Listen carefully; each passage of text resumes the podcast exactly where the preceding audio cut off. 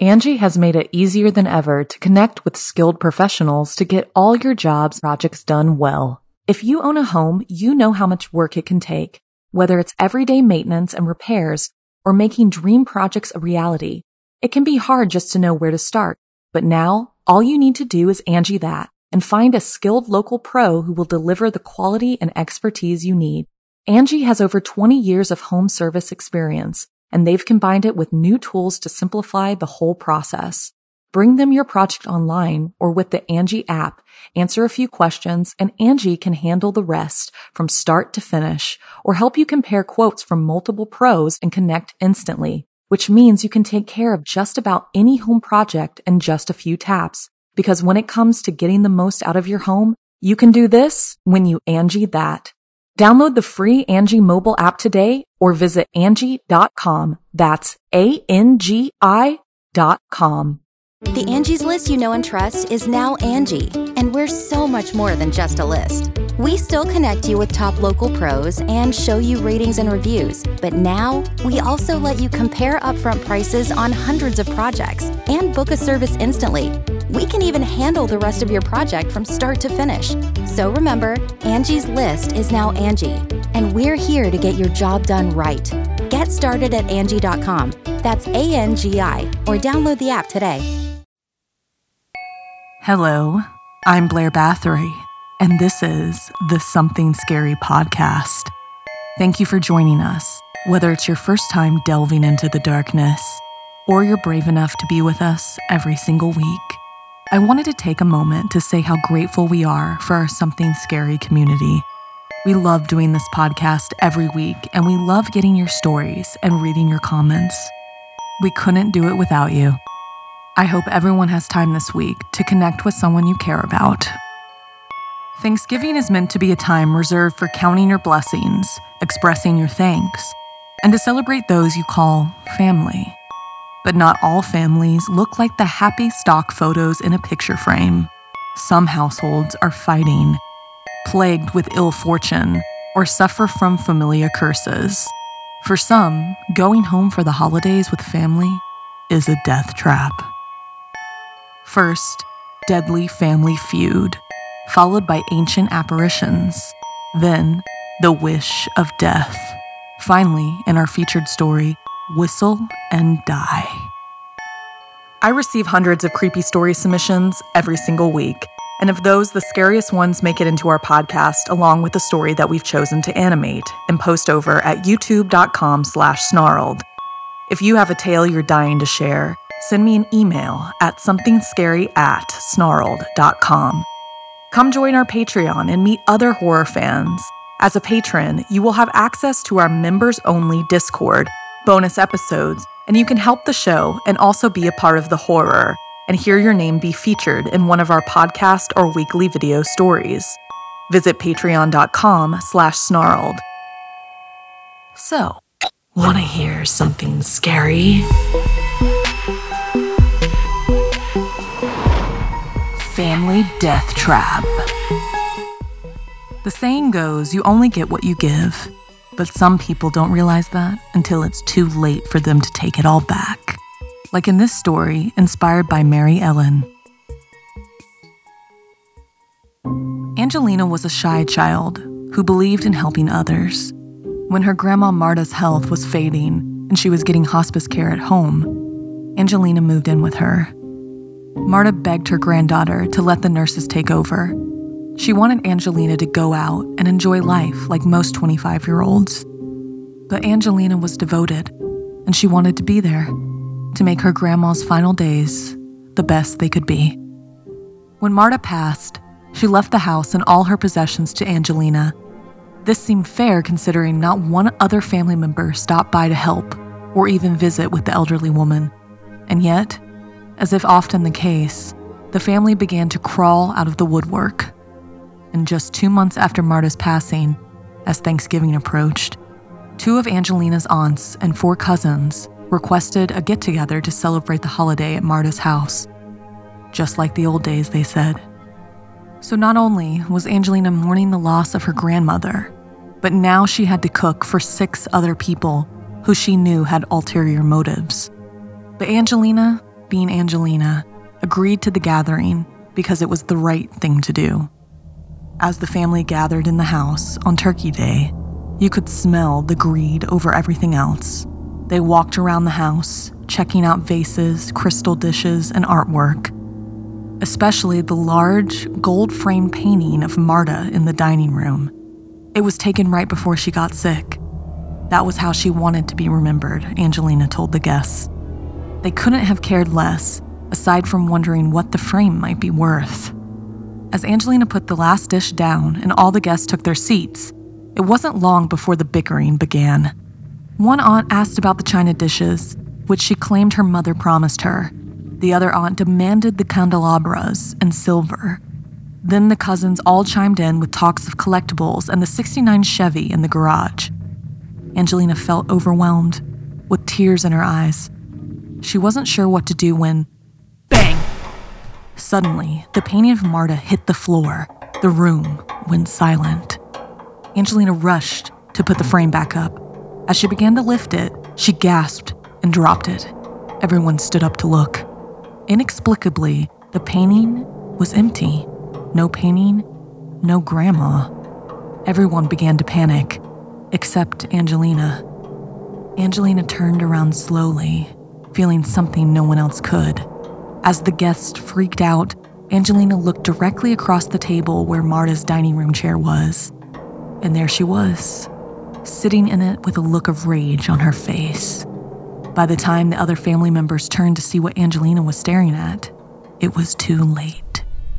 As soon as they made eye contact with Marta, she waved her hand towards them, and like magic, they were thrown back down into their seats, unable to move.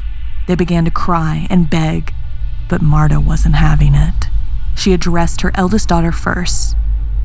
Was it the china you wanted?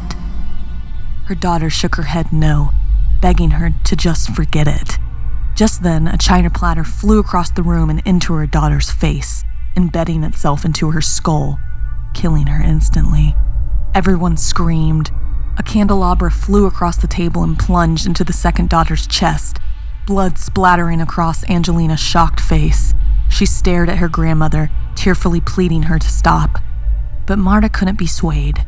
Instantly, three of Angelina's cousins were pelted with dozens of small trinkets, souvenirs, and keepsakes. It was as if they had been loaded into an automatic rifle and were blasted into their bodies. Now, five people sat at the table, dead. The living grandson wept, certain his fate had been determined. Was it the Chevy you asked for? Marta questioned. They could hear the car revving from the garage. The young man begged for his life, and Angelina threw herself in front of him. She pleaded with her grandmother to stop. Marta softened suddenly and agreed. Angelina grabbed the keys from the kitchen and put them in her cousin's hand. Run, she urged, and never come back. He listened and ran to the garage. Angelina turned to her grandmother and threw her arms around her. They heard the car accelerating out of the driveway. Angelina thanked Marta for letting him go, then broke down, sobbing about how much she missed her. Marta smiled sadly, claiming she missed her too. Then her face went blank, like before. This was followed by tires screeching, a loud crash, and an enormous explosion outside. Angelina looked into her grandmother's eyes, confused. She had gone back on her word, but Marta lovingly pulled Angelina close to her chest, consoling her. Marta said, They were not good people. You can take care of your family, and your family will take care of you. Suddenly, she disappeared from Angelina's arms, entering the portrait once more, where she would always watch over the one who watched over her. Have you ever been left an inheritance that was more than you bargained for? Have you or your loved ones ever fought over something like that? How did it all end? Angie's list is now Angie, and we've heard a lot of theories about why. I thought it was an eco move. Fewer words, less paper. No, it was so you could say it faster. No, uh, it's to be more iconic. Must be a tech thing. But those aren't quite right. It's because now you can compare upfront prices, book a service instantly, and even get your project handled from start to finish. Sounds easy. It is, and it makes us so much more than just a list. Get started at Angie.com. That's A N G I, or download the app today. The Angie's list you know and trust is now Angie, and we're so much more than just a list. We still connect you with top local pros and show you ratings and reviews, but now we also let you compare upfront prices on hundreds of projects and book a service instantly. We can even handle the rest of your project from start to finish. So remember, Angie's list is now Angie, and we're here to get your job done right. Get started at Angie.com. That's A N G I, or download the app today. Angie has made it easier than ever to connect with skilled professionals to get all your jobs projects done well. If you own a home, you know how much work it can take, whether it's everyday maintenance and repairs or making dream projects a reality. It can be hard just to know where to start, but now all you need to do is Angie that and find a skilled local pro who will deliver the quality and expertise you need. Angie has over 20 years of home service experience and they've combined it with new tools to simplify the whole process. Bring them your project online or with the Angie app, answer a few questions, and Angie can handle the rest from start to finish or help you compare quotes from multiple pros and connect instantly, which means you can take care of just about any home project in just a few taps. Because when it comes to getting the most out of your home, you can do this when you Angie that. Download the free Angie mobile app today or visit Angie.com. That's A-N-G-I dot com.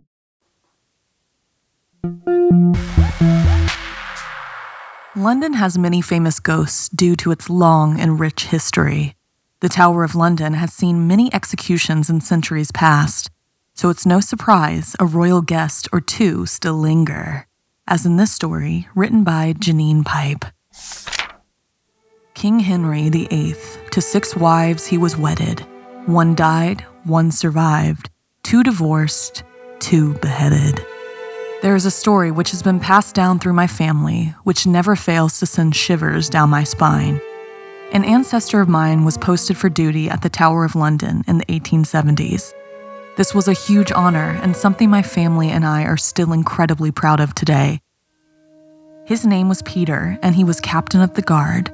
Peter took his role very seriously and never grumbled when assigned night shifts as others did, no matter whether it was midday in the August sun or midnight in the December gloom. He would be there, patrolling the royal premises and ensuring the safety of others. The story doesn't mention whether Peter was devoutly religious or believed in the supernatural, but there can be no doubt about the fear he must have felt that night. It was a chilly winter evening, the grounds shrouded in darkness and frost. The only light would have been from lanterns hung from the guards to be able to see as they patrolled. At that time of evening, the chapel should have been empty. In fact, Peter knew for certain it had been locked up for hours and was even in possession of the key. So when he saw a light flickering in one of the windows, he hurried over. No doubt he initially thought perhaps the candle had been forgotten although he was a clever man and would have noticed it on previous perimeter checks. He later told how, when approaching the chapel, the already chilly air turned frigid, that his breath was visible, and tiny particles of ice began to form on his pristine uniform. Rather than entering the building straight away, he decided to press his nose up against the window and see if he could make out anything through the glass. You have to remember, this is around 150 years ago, there was no such thing as movie projectors or the type of special effects to carry this off. So when Peter looked into the chapel and saw a small procession of transparent lords, ladies, and knights in armor, he would have been terrified, especially when he saw the figure at the center of the festivities.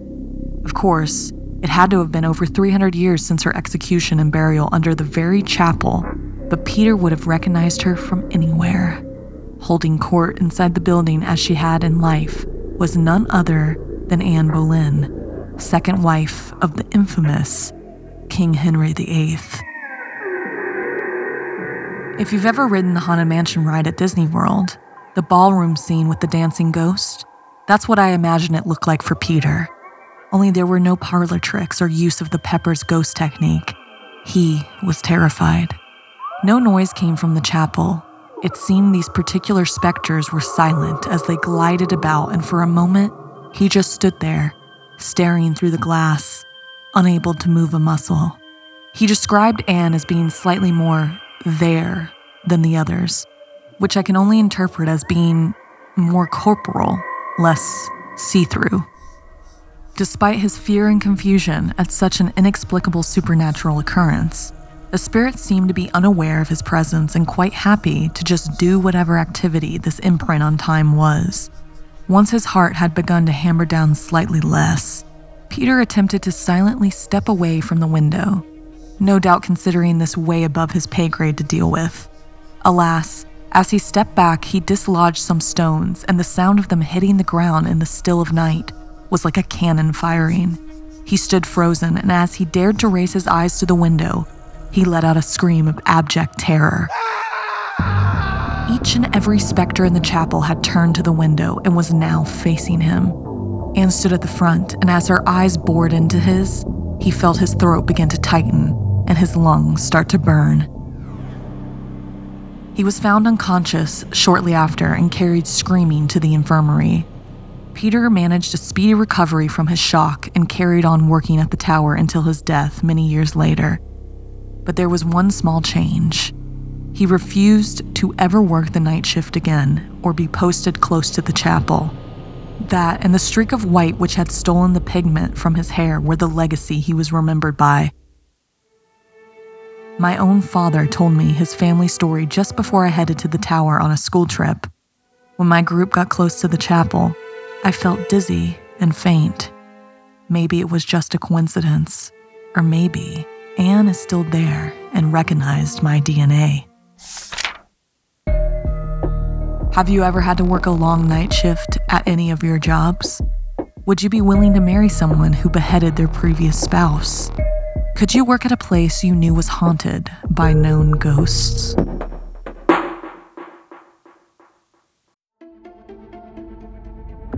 If you're fascinated by the darker sides of humanity, join us every week on our podcast, Serial Killers, where we go deep into notorious true crime cases. With significant research and careful analysis, we examine the psyche of a killer, their motives and targets and law enforcement's pursuit to stop their spree.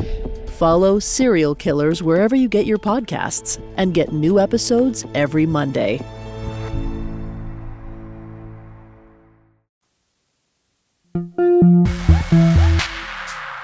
We all have wishes for our family around Thanksgiving, but some of them are made with cruel intentions.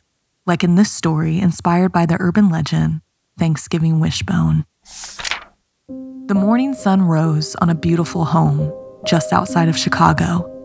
The sun began to seep through the curtains of the window, rousing 15 year old Chase from his slumber.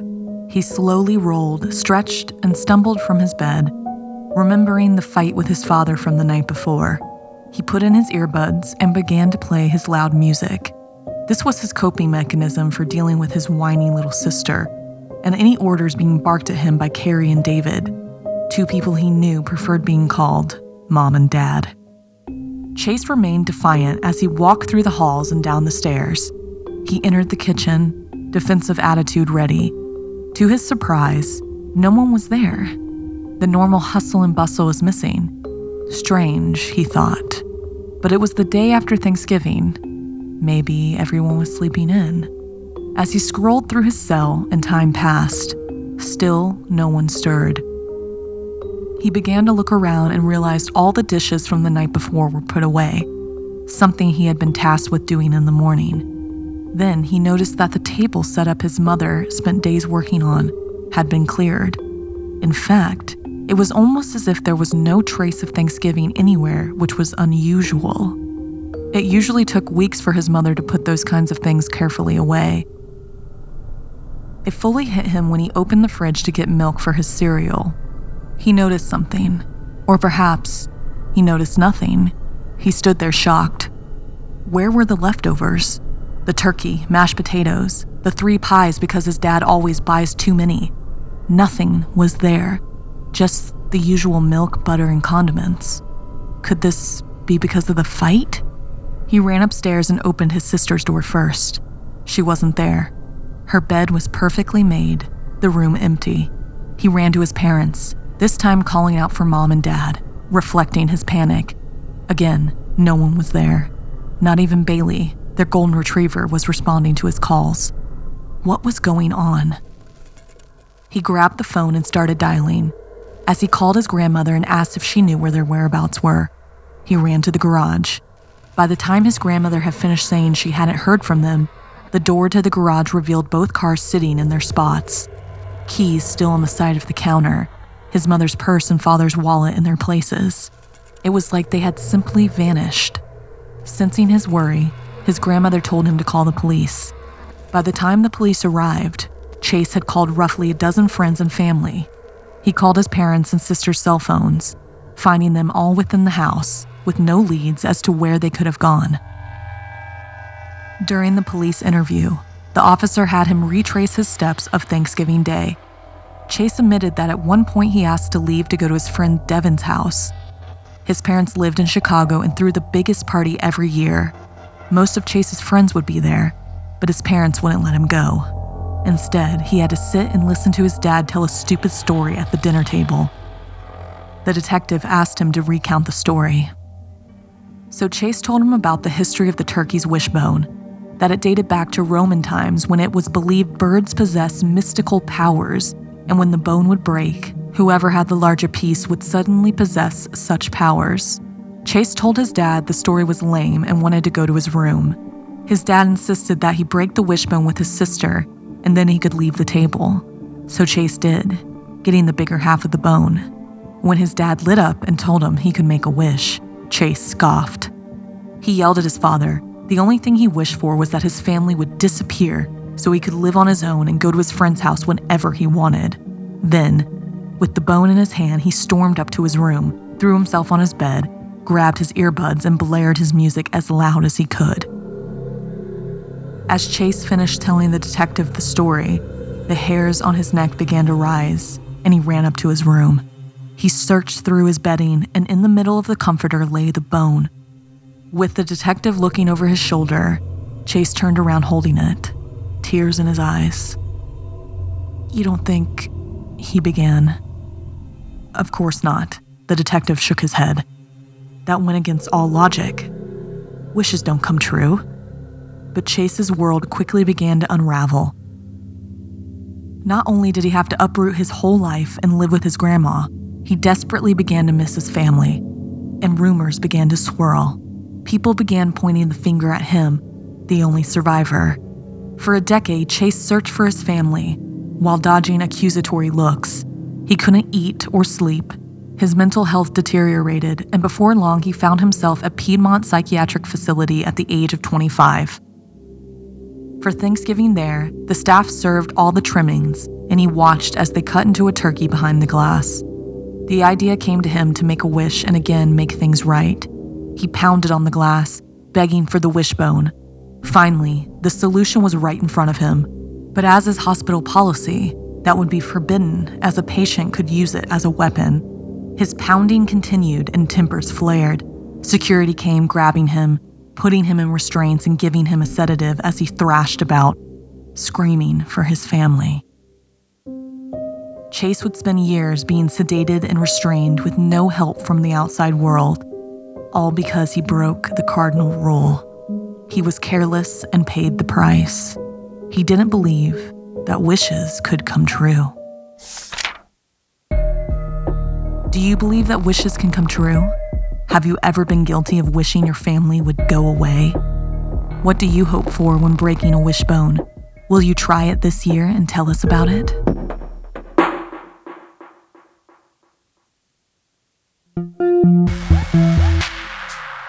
In our final story, join my co host Stephanie as she tells the urban legend of La Lechuza, inspired by Jessica, and animated over on our YouTube channel. The sounds of chirping birds singing their melodies might brighten your day, and even inspire you to sing back. But their sweet songs could also be an omen of death. Jessica danced around the field at her uncle's chicken farm. She hummed a happy tune, adding a whistle here and there. She and her family had made their trip to El Salvador to visit relatives for the Thanksgiving holiday. Her Tío's farm was nothing like what Jessica was used to in New Jersey. She kept whistling as she lay in the field, looking up at the sky and wiggling her bare feet. Suddenly, she stopped. She swore she heard a whistle back. She sat up and looked around, expecting to see someone or something capable of making the noise. But there was nothing except the chicken coop in sight. She knew the chickens were definitely not making the noise. Her heartbeat quickened. She slowly looked around the field, eyes darting side to side. It seemed she was alone, so she drew a deep breath and then whistled again. As she heard a whistle response, her eyes widened and she jumped up and ran towards the house, leaving her boots behind. The distance felt like eternity. Her bare feet were torn up by twigs and rocks, but she didn't dare to stop. With the house in sight, she noticed someone waiting on the front porch. Safety, she thought, feeling so relieved. The woman from the front porch rushed over to help her. Jessica collapsed in her arms and tears ran down her cheeks. She was too worked up to wonder who the woman was. Thank you, thank you, Jessica cried. But when she looked up into her lifesaver's face, she couldn't mask her repulsion.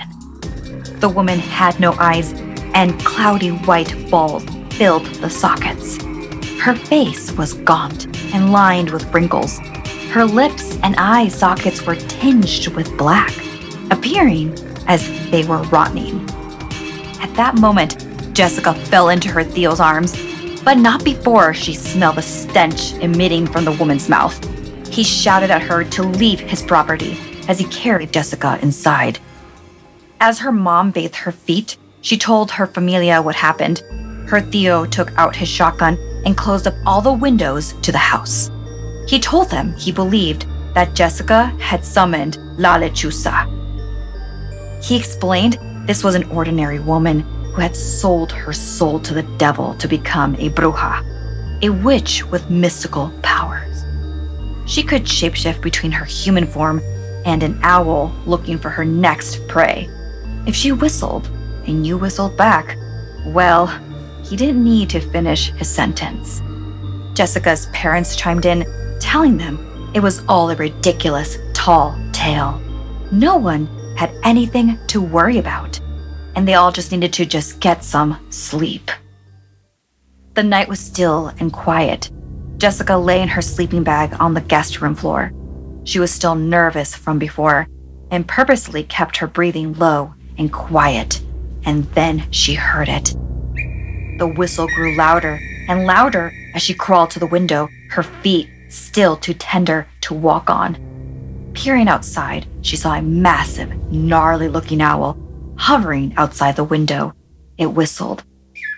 Jessica threw her hands over her mouth, knowing she must not whistle back. The sound of a shotgun spooked them both. A bird dropped to the ground. Then, with an obvious injury to its left wing, it flew off into the woods. When Jessica looked down, she saw her Tío standing outside with the shotgun. Next to him stood her father. She shook as she listened to them bicker. Her father asked, Why? Why didn't you just kill the darn thing? But her Tío said, You can't kill La Lechuza with a gun. Her father gave a hearty laugh. He didn't really believe in those urban legends, did he? Her Tío's stern expression said it all. He informed her father that whoever tried to kill it with a gun would mysteriously die themselves. Then, with nothing further to say on the matter, the two men went back to their home. The following morning seemed to wash away all the terror from the night before. The smell of Thanksgiving feast filled the house. Jessica was sitting at the table when she noticed the strange old woman from yesterday standing at the front door. The smell of Thanksgiving feast filled the house. Jessica was sitting at the table when she noticed the strange old woman from yesterday standing at the front door. Jessica called out for anyone, but her mother was busy cooking and her father and Tío were at the coop. Through the window, the old woman still looked disheveled and creepy, but Jessica reasoned that the woman had helped her the day before. She opened the front door, but before she could ask what the woman wanted, Jessica noticed blood seeping through her shirt and on the left shoulder, the same as the left wing of the owl her Tío had injured. Jessica gasped and tried to slam the door, but it was too late. Jessica's mother screamed. A few minutes later, the men arrived at the house. She told them she came in from the kitchen to find the front door open, a short trail of blood on the porch, and no sign of Jessica at all. Her Tío shook his head in despair as Jessica's parents wept. To this day, the legend of La Lechuza lives on, daring no one to whistle in happiness.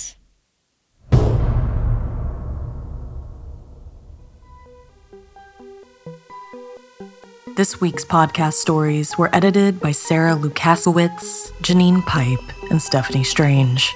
Narration by Blair Bathory and Stephanie Strange. Audio edited and mixed by Fitz Harris. Additional audio editing by Calvin Linderman. Art and graphics by Irma Richardson. Produced by Anna Villalobos. Executive produced by Gail Gilman. Music by Sapphire Sindalo and Calvin Linderman. If you have a story you'd like to submit, send me an email at somethingscary at snarl.com. Don't forget to watch the video version of Something Scary over at youtube.com slash snarled. And if you'd like to support the show and everything we do at Snarled, join our Patreon at patreon.com slash snarled. Until next time, my spooky friends, sweet screams.